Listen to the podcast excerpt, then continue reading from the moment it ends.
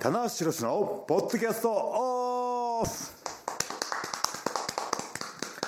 はい始まりました棚橋宏のポッドキャストオフです、はいえー毎週月曜お昼12時更新ですはいねあのー初めて聞かれる方もいると思いますけども、はい30分お付き合いくださいませということではいはい、えー僕のねポッドキャストでははい毎回テーマを決めまして30分ね語り尽くすという形になってるんですけども今回はですね、はいえーちょっとですねあのアメリカのはい大物選手にはい挑発されましたんで、はいそこの辺をね、はいちょっと紐解いていきたいなとなるほど紐解くというかね、はいえー俺は怒ってるんですよ俺俺は怒ってるよ、 い、いですねいい始め方ですよ俺は怒って怒って俺ますはよ俺は怒ってるよ 俺は怒ってるよちょっとどっから聞いたことある、ね、 どっかで聞いたことあるんで、ここ10年ね、田中を追ってる人だったらご存知かとそういですねうぐらいのねは、ニュースですけども、はいあのーというのもですね、まああのーえーモクスリーはい選手がね、はいまあ、新日本、去年はいとか一昨年かな、はい参戦してね、暴れ暴れ回った選手なんですけども、はいはいあのー最初はね、非常にね、はい好感しかなかったんですよ。はいはいはいはい、というのも、あのー新日本ニュージャパンで、はい俺のフェイバリットな試合は、はい棚橋対はい鈴木のはいタイトルマッチの試合だとかね、はいはいはいはい2012年かな、ねとか言ってくれてお分かっ分かってる分かってるやつじゃない かと何度も見たってね、はいおっしゃってましたよ、はいねであモフスリーなかなか好感度はい高いなとは思ってたら、はまああのまあその US ヘビー路線だったりとか、はいはなかなかこう僕もね違う選手との,、ねこの戦いがあったのでモクスリーとはね接点がなかったですね。はいそうですねはい、そしたらそれをいいことに、ね棚橋は俺から逃げ回ってるとはい3年間逃げ回った3年間逃げ回ってる、まあまあまあまあそういう言い方されるとちょっと違うんじゃないかなって いう気がするんですけど俺ねちょっとカチンときちゃったよと、はい俺俺は怒ってるよ、俺は怒ってるよと、はいうんまあでもねそのその瞬間でね、はうまいなと思ったのは、はいこれでもう戦う理由があるわけですよいはいはいねそうですねそのワンワードでワンワードで、はいたった一言で、はい何この野郎って俺思っちゃうわけですよ ねはい瞬時にね因縁を作れるという、はいうんでね、あのー僕はですね5月の中旬に渡米しまして、はいえー、14、15と2試合、うんうんえー決まってまして、え1試合が、えーそのモクスリはいーとの試合になりそうで、はいはいもう一つは、えーディッキンソンクリス・ディッキンソンっていう、はいえー僕がですねしニュージャパンワールドの新日本プロレスワールドの、はいはいはいえー NJPW ストロングの方でよく解説してる選手なんで、はいはいちょっと楽しみではあるんですけども、はいすごい棚橋好きだって言ってたね、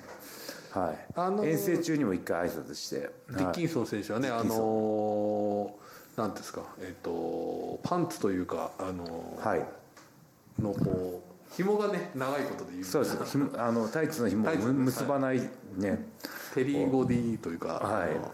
ななんというのか、あの紐で肩結びにしてやります よ試合中に。俺が結んでやるよと。は はい、どっちかっていうとあの、ね、今回の遠征はモクスリーがね、い。えーやっぱこう僕の気持ちも持ってかれてるので、うん、あの順番的にそれでよかったなと思って、はい、なるほど、なるほデどィッ。キ最ンソ初ンにと。やってモクスリーではなくて、はおそらくモクスリーとやった後にディッキンソンなので、はいはい、フィラデルフィアはい、がワワシワシントンが最初がモクスリーでそうですねはい、でデルフィアがディッキンソンと。はいはい、なるほどでもディッキンソンもね筋骨隆々というかね、パワーがあるんでね、うんまあ、どっちも楽しみですけどどっちも初対決なので、なるほど、うんこれは楽しみですけどはい、いやーでもそのね、あのーこの間そのシカゴ大会ですか、はい、解説しまして、僕もちょっと朝9時からね、はい、あのー張り付いて、あのー見てましたそこをやってましたけど、はい、タナさんもねはい、あの僕も朝ね7時ぐらいに出てテレビ朝日に入ってね、はいスタジオで中継見ながらねタクシーが迎えに来たとそうです はあの村田さんとねあのいミラノさんがあミラノのさんとねはいあの朝7時半にタクシーが迎えに来るっていうツイートをしてましたけど、はい、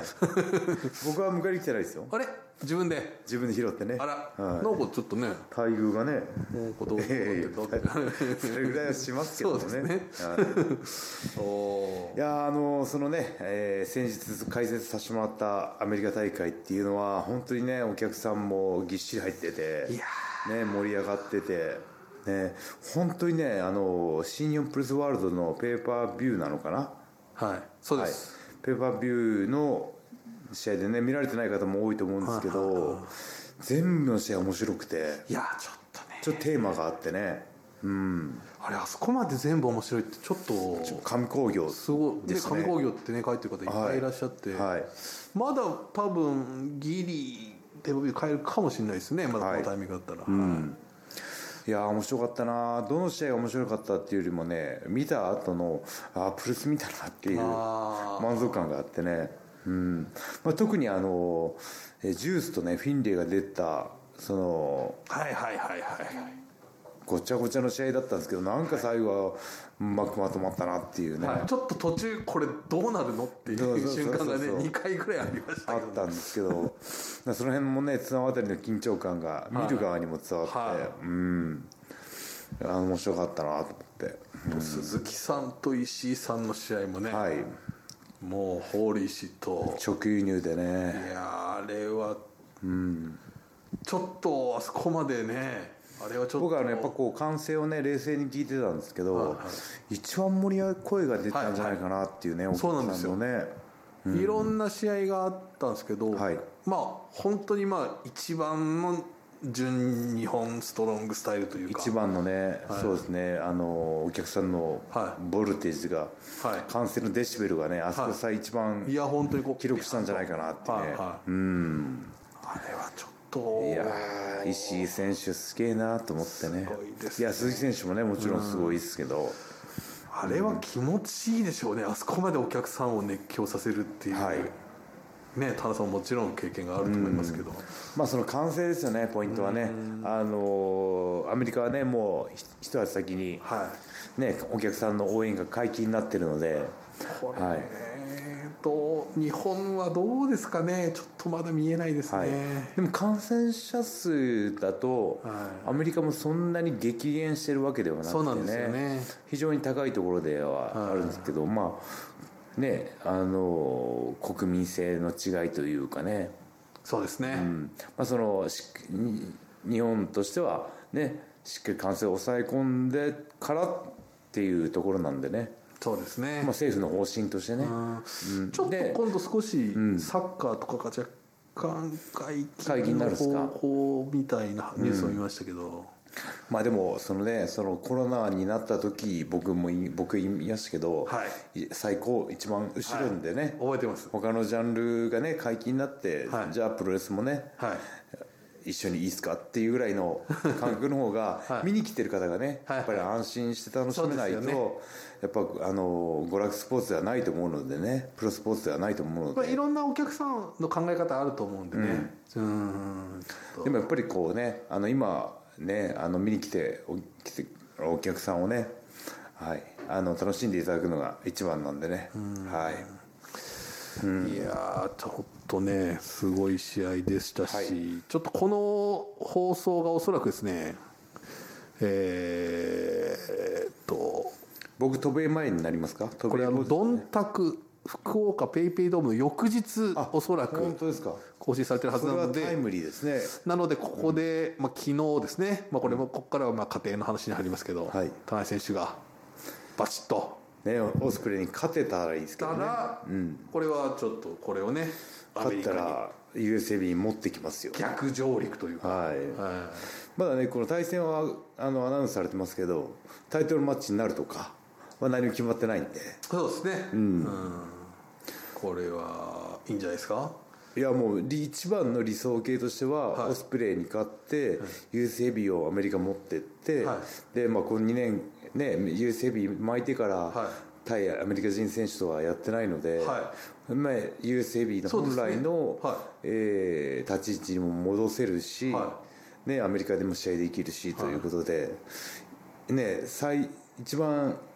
いいポイントを抑えていけば、はかなりね前進できるはずなんですよね。いまあ、ネームバリューとしてもやっぱジョン・モックスリーってすごいものがありますからそうですね全米にね、とここでそしてその後にこのまた真田さんっていうのもねありますからそうですね。サラとの約束もありますそのうでね。ですよね、うんというね、まあ、これちょっとまだどうなっているかタラレバの話ですサよね。ラリーマンプロレスですけどね、はいこれをいわゆでもるね、いいイメージをするっていうのは、はいはいそうですね何大事だよね。はいはいはい確かにそうですよそうなんですよ、僕昔から生まれてからいいイメージしかしてないですからあまだあそれでね、何度か足元は救われてますけどちょっとトータルで見てプラスのねうまくいったことの方が多いとああいいじゃないですか、はいそれはね成功体験に基づいてそうです成功体そう大事な成功体験ですからはい、いやだからねあのその久しぶりにねそのアゲアメリカ行ける行けるっていうのも、もちろん楽しみの一つなんですけどあの先日ねそのペーパービューで見てしまったはい完成、はねあのその去年かあのアメリカでベルトを取った時もね、はあの歓声はあったんであのロサンゼルスのねはいあれもねああ浴びてきたんですけど、はいまたねこう日本に戻ってね、はあのちょっと僕飢えてるのであお歓声に。ちょっと完成チャージを、はい、 完成チャージをね、フル充電で帰ってきてもらうと、はいあそうなんですねそのやっぱそれもねなんかこうやっぱりいいもんだぞっていうのをね、はい仲間のレスラーにも伝えたいしね、うんだからもうだからそのね近い将来、はいね、そういう状況が来るはずだから、いやねそうっす今は頑張ろうぜっていうねことも言えると思うしね、うんこれちょっとずつねやっぱこう近づいてきているというか、はいあと正正常と言ったらおかしいですけどうんなんでねちょっと、はいもうどうですかねもうあと何歩年内ぐらいにちょっとねもうだいぶ、お客さんのね入れ方とかもだいぶ解禁されてきたそうのでですね、あの野球とかサッカーとかもね、はいだんだんフルで入れるようになってきてますんでね、はいはいはいいやーなんかその辺もね見ていきたいなそうですねアメリカの現状をね、うんいいじゃないですかまあ、こうこうやってねコロナに対応してる国々がもうあるんだよっていうことでねはいはいはいはいそうですねはい、どうやってそこをこう共存しているのかっていう部分をちょっとちゃんと逸材が見てきて、はい、見ていきますよそれをねいやーモックスリーかでもな大型の選手なんですよね高いですよでかいですよね、はいであのー先日のねペーパービュー見ててやっぱ体つき見てたらグッドシェイプなんですよねあのちょっとね、はいあの少しお休みをいただいてたみたいであそそうれなんでで少しちょっとコンディションを整上えげてらきれたたののかかななっってていいうう、はいはいはいいやー負けてられないですねあれそうですねまあこれ年は齢的にはね僕のは上なんですよ あのだいぶねだいぶあの年齢いってる感じのルックスですけどはいあれ岡田世代ですよねそうですそうです若いです367ぐらいですよね、はいうんそうなんですよはい、だか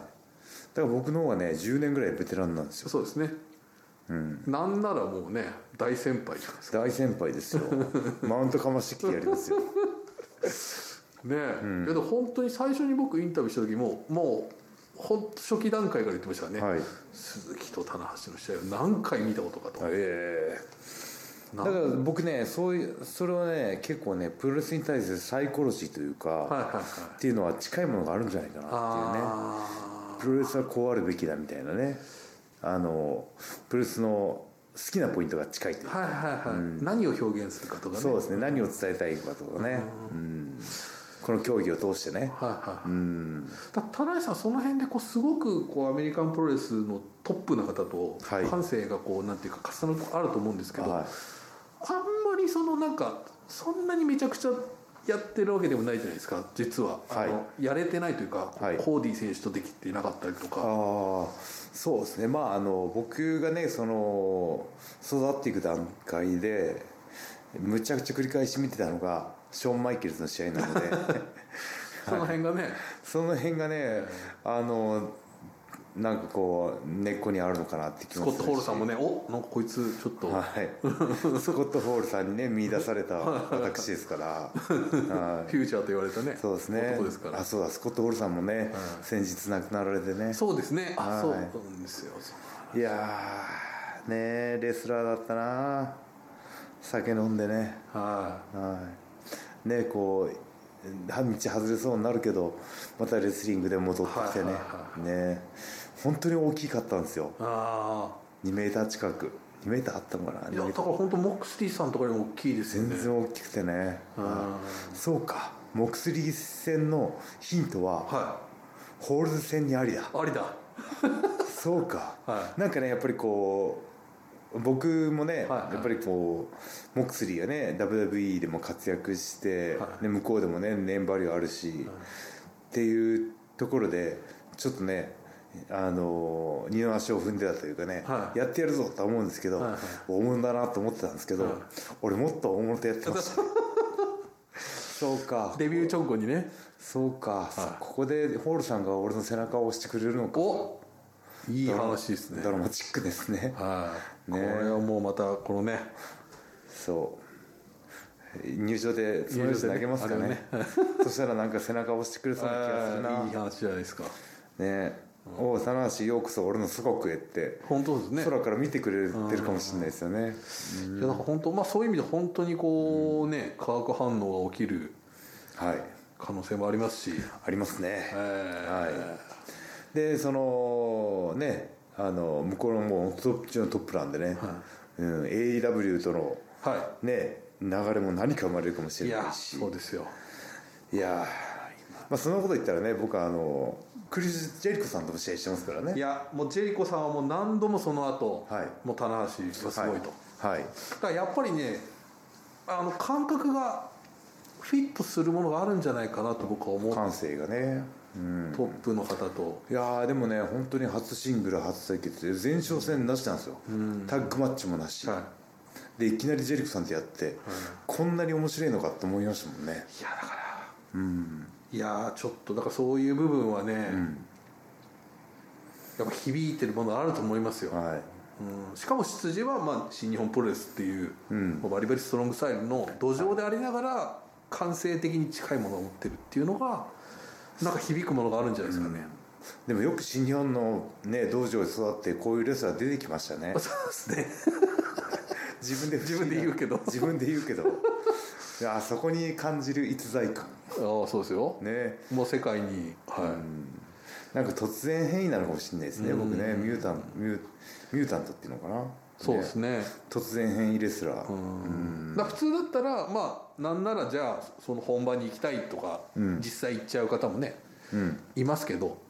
こう日本に踏みとどまって日本にいながらねそれを表現し続けたっていうのが海外遠征もねちょっと会社の状況が良くなかったんでね、はい行けなかったっていうのも全部つながってるのかもしれないこれをまたねば純粋培養でなぜかそのいう感性が育まれたという、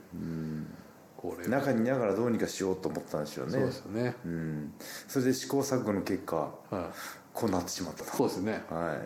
いでもう熱望されてたわけですから向こうから3年間、ねあそうですよね、はい、3年間熱望されましたし日本にいながらその2011年ぐらいからね、あの全米のねあのマニアックなはプレスサイトのはい、ベストレスラーにそうですね、 3年連続選ばれてます、うんだからあの辺がやっぱりそのなんていうんですかあの時ずっと言ってましたねベスト・イン・ザ・ワールそドうですね。でまああの辺がやっぱりそのと新日本プロレスワールドがこう、できたりとかして、はいこうやっぱりこう世界とのね世世界界との発信の基盤になりましたよね、は世界に需要があるっていうところをそうね、でえすはいえお僕今日はちょっと僕僕が切り開いたんですかねそうですね。今日いい話しかしてないですね。いつだいぶねねよくやっぱりこうねマニアックというかね好きなファンの方は日本のプロレスを見ててくれてねそうですねまあ、そう比べて棚橋がベストだって言ってくれてるそうですね自覚なかったなあ まあ頑張ってはいましたけどはいはいはやはりこうねあの体のサイズだったりとか、はいは身体能力とか、もっとねすごいレスラーいっぱいいるわけじゃないですか、はいはいはいでもなぜか棚橋を選んでくれたっていうかねそうですねうんああ嬉しかったねうんこれはやっぱね、まあそういうのもやっここぱでりね満を持してはい向こうの名のあるレスラーとやりに行くっていうはねい。しかもわ首都ですから向こうのねワシントンワシントンいきなり首都攻め首都攻めでよし行きましょう。ねワシントンでねはい大いに盛り上げてきますよはねアウェーですけどもい。いやそうですよ。うんねまあちょっとそんなアメリカの話もあれなんですけど、はいそのまあ復活してきたといえばね、はいその動員の部分で、はいまあ、先日はいあの還暦祭というありましたね後楽園ホールがいやーこれはね本当にアメリカものねあのー雰囲気もね一つのプールスカイの目安にはなるんですけど、は日本でね、はまあ、あのーコラケンホールが超前になりましたからねいいやいやー久しぶりに見ました2年ぶりに見ましたーあれはどうですかやっぱちょっとこうグッとくるものがね、ありますね、はやっぱね僕入場の時ね、あのファンの方が写真撮ってね、はいはいはいあの客席をおおって見てる顔がね、は写真でツイッターで上がってたんですけど、むちゃくちゃ嬉しそうな感じ ねえいやいやーでも嬉嬉ししかったですよ、はいはいははい、その、まあ、全日本、新日本、ねはい両団体の選手上がはいっはいはいて、ね、コラケホールの60周年記念大会というね、はいえー冠はあったんですけど、はいいはやー、よく入ってましたね、いやもうみっちりとはい、ねまあさらに言えばまあもう本当にうんコロナ前はあのバルコニーも全部入ってたわけですからそうですね、立ち見席もね、あってねだからもうここは本当に壮観のね風景でしたし、はいまあ試合もちょっとその白熱というか、はい、これちょっといろんなことが起きたじゃないですかそうですね、まあ、あの前段階をね、まず丁寧に説明すると、真田選手が怪我で、そうなんですよ太一いわゆる全日本にルーツがあるね、はい太一がい急遽はい大ピンチヒッターで,、はいでジェイジェイク・リーと組んで、はいえー僕はね棚橋三原はいというチームでねやったんですけどあの以前宮原さんとはねそのタはいッグで対戦というのありましたけど、ありましたけどね、はい、だから、あのー三原君とはプライベートでもちょこちょこ連絡がたまにあって、そうなんですね共通の知人を通して、はいはいはでまああのプロレス、ね、全日本プロレスを明るくね、はいはい引っ張っている、ねあの少し前の棚橋感もねおあるわけですよねうんでシンパシーをね感じたんですけど、マイク長えっすねいあと入場もなかったですねはい 僕あの彼のくっつきだったんではいはい「長えな」って言いましたもんね、はい、僕の入場が割とあっさりしててはいもうこってりどころじゃなかったですよね、はい三三並拍子を何度要求するんだっていう、はいいやでもね、あのー彼のねなんとかこう楽しんでもらいたい、は盛り上げようっていうね、はいは熱意はねすげえ伝わりましたね、い、いやめっちゃ元気でしたもんね、宮原さんすごかったですねあのねも持ってる空気がねはいすげえ明るいっすわ、はいはやっぱり控えてですねああーのしゃべ挨拶して喋っても、はいはいああこの子明るい子だなっていういなるほどうんあこう今時代にねこう求められてるというかね、はいはいはい何かこうね、ちょっと時間が空いたらふっとねこう気落ちしてしまうというか、塞い込んでしまいがちな日常に常にね、あんだけエネルギーを発せる選手、まあ、全日本ね引っ張ってるなって気がしますね、うんまあ、ただねあのー光りすぎると浮いてしまうところあるんで ね一時期の棚橋のようにね、はい、ちょっとねその辺の心配も僕もしてますけどね、はい若干の同行やった感じがありましたけどね、 あの大志さんに注意されるっていうのね、はいなんかシーンありましたけど、はいあとちょっと気になったのがあの、まあ、はい対戦相手のね、はいジェイク・リー選手ああジェイク・リーねちょっとはい面白い選手でしたいや面白い選手見つけたと思って、はいはいはいはい、ちょっとね入場のあのマスクは怖かったんですけあどそうですね、うんなんかこうなんだろうダース・ベイダーというかね、はいはいなんかそはう黒ずくめでね、はいうんいやでもあの体格も大きいし、はいね、持ってる技術も確かだし、はいあの宮原とね宮原君といいライバル関係になるんだろうなとそうですねいうのがちょっと見えましたね。はいはいはい、これちょっとかつての棚橋さんと、まあ、そして、まあ、これはちょっと感じた方はね、はい多い、まあ、ちょっとあんまり言うと失礼になっちゃうかもしれないですけど、まあちょっとヌードが中村選手そうですね手足が長くてね背が高くて、で僕ね後頭部にこう膝蹴りしか食らったんですけど、あれがね5万円感があって、はい、いやだからこの明るいね、はあのー宮原選手とこの、ね、ダークヒーローというか、はいそのジェイク・リーがね一時期の棚橋中村の関係性に、雰囲気にね似てるんじゃないかなっていう気もしますししねましたうんこれはねねえすあとまあなんといってもね太一がやっぱすげえなと思おって、おはいなるほどなるほど、まあ、ピンチヒッターなわけですよそうですねやっぱそこにはねモチベーションのこともあるし、はいね、あのファンがどう見るかっていうところ、はいうんもうねもちろん面もありますけども、はそこの辺に全然左右されない、いや本当そうですね、うん、太一ワールドっていうのがあって、でそれはねやっぱりここ2年3年のね活躍から来る自信なんじゃないかなと思って、で終始ね30分引き分けだったんですけど、はいはい落ち着いてたというかねうんこれもう堂々たる入場も最後でしたけどこの場の支配力っていう意味では堂々たるものがありましたよあねったし、まあ、そのねマイクマイクというかあの言葉の、ねプロレスも含めて、ファンをこう楽しませる、そうですねエンターテインメント性といううか、ん一番でしたねああそうのです4人の中ではね、はおおそうですか、い、高評価ですね、うんはい、だから僕方法太一のやり方をやれって言われてできないですけど、はいはまあ、方法論が違うわけですけども、いはいはいはいなんかこうね太一っていうレスラーあは多分こうもし見てて見て見るか見るが立場だったら、は面白いなと思います、うんそうですよね、もう全くそのあのメンバーでもう、はい本当あそこにいるのふさわしいっていう誰が見てもっそうですねっていう感じの貫禄がね、であのねそのジェイク・リーがね真っ黒で出てきたんで、そのこっちの派手派手のねチームと結果論的です結果的にそうですねチームカラーがね、こタうッとうまくピタッとはまったっていうのもあるしね、うん、やっぱりねこうね運を持ってる男はいなんでしょうね、うんそうですねそこを引き寄せたというか、そうですねはねルーツがある選手で,、はいで新日本にいる選手で、はい太一しかいねえじゃんってなるわけですよねそうなんですよねタイミング的にねいもう見てみればもう本当にぴったりの、うん、実力のある選手はいるけども、はいそこに入れる選手はそうです太一しかいなかったっていうねうんというたら60周年これけ60周年記念の名イベントに、はいやっぱサクッとそんなに入れるもんじゃないですよねやっぱそりうですねでまあ太一だったらいいかってファンの人も思いまはすい、しね、もうこれは太一さん、バッチリだというね頼むとね、はいはいはいうん、怪我はね仕方ないことですから、はいそうですね、うんいやーでも面白かったなうん、でねあのこの新日本と全日本がねこう混ざる試合はまあねあのノアとのね横浜アリーナの大会ありましたねですけどはいやっぱり刺激的ですねそうですね第一試合からね、はい藤田そうですね藤田対選手向こうの岡田選手と前だっ井上選手た井上選手、うんはい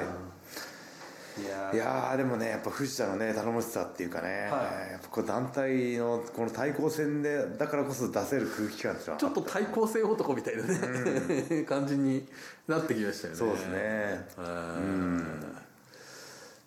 まあ、そこにねあの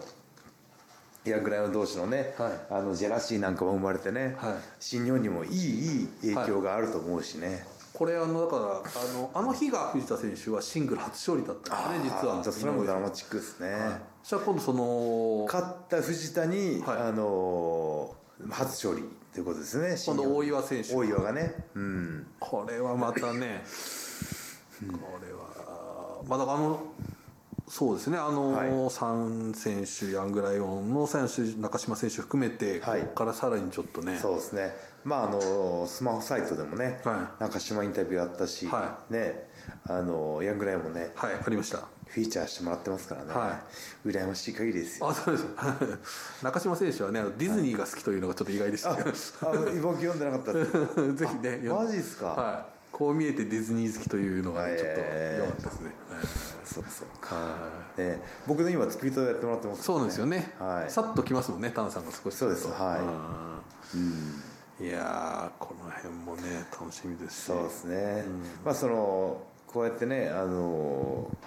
プロレス界のピンチというか、日本のピンチにね、団体の枠を超えて盛り上げようとする姿勢っていうのはね、僕大事だと思うんでね。またあの今回後楽園ホールの60周年記念ということだったんですけども、まあ全日本プロレスもね、50周年なんでね、はいまたね、ちょっと下半期何かあるといいなと思う。これはちょっとねその少し謎かけ的な部分だったりとか、はいあとまあタナさんがねちょっとそのまあバックステージはリップサービスだとはいおっしゃいましたけど、ドーンとねあのリング上でそうなんです言よっ。た言葉とかもやっぱりねこう石は投げないと波紋は広がらないので、はいはいまあ、それでねあのジェイク・リー選手ね、まあ、あのい面白いなと思ったんで、まあ、もっとね多段新日本でもまれてもはいはいいいかなと思ったし、まあ、両団体のね関係性もあるんで一概にはね言えないですけども、うん、まあ、ここからどう転がしていくかっていうのはもうこれはジェイクそう選で手そうだったりっですねていうところですよね。まあそのね、まあ、日程的にまあいろいろな部分で無理だったとしてもジェイク・リー選手に注目が、そうですねあの集まったわけですから、そこをねまたうまく生かしてもらいたいなっていう、はいい、ねやー、いいじゃないですかこれはねえいやーだんだんねこう2022年はこのね4月5月に入ってきて、はい棚橋の周りはが騒がしくなっいてきま本した当ですねざわざわざわし急てますに、い、ろんなものがこそうう日本国内、はいはい海外ね、はただ棚橋のダイエットがまだ間に合ってないあはい まああの僕が聞いたところだと、昨日完成してるはずなんですけどねそうなんですね大丈夫ですかこれちょっと ね ちょ去っと年今のね去年の4月ぐらいから始まってますから、はいもう1年以上ダイエットしてるんですけそうどですね、え1年ダイエットして、えあの体重が変わらないってことは、それはもはやダイエットじゃない ー通常運転です、通常運転えーどうすればいいのダイエットしてるしてる詐欺みたいになっちゃうんでね,、ははいいそうですい、やまああのねあのしっかりアメリカで、はいねあのバキッとした体でおちょっと全米盛り上げてきますんでお願いしますよ田中さんはいはい、というわけででまあ注目して見ててくださいということで、えー最後に告知です、えー新日本プロレスはこれほ、えーいつぐらいかな、えー、どこれんがたですこわりぐらいねどんでたこわりなのでスーパージュニアの次は季スー節パがージュニアついにやってくると、ねはい今年はねもう本当にチャンピオン、はいねえーデスペと、えー石森選手の、まあ、結果がねそうです出ねてる状態なんで、はいうん、あのいやもう本当にね実力が白昼してて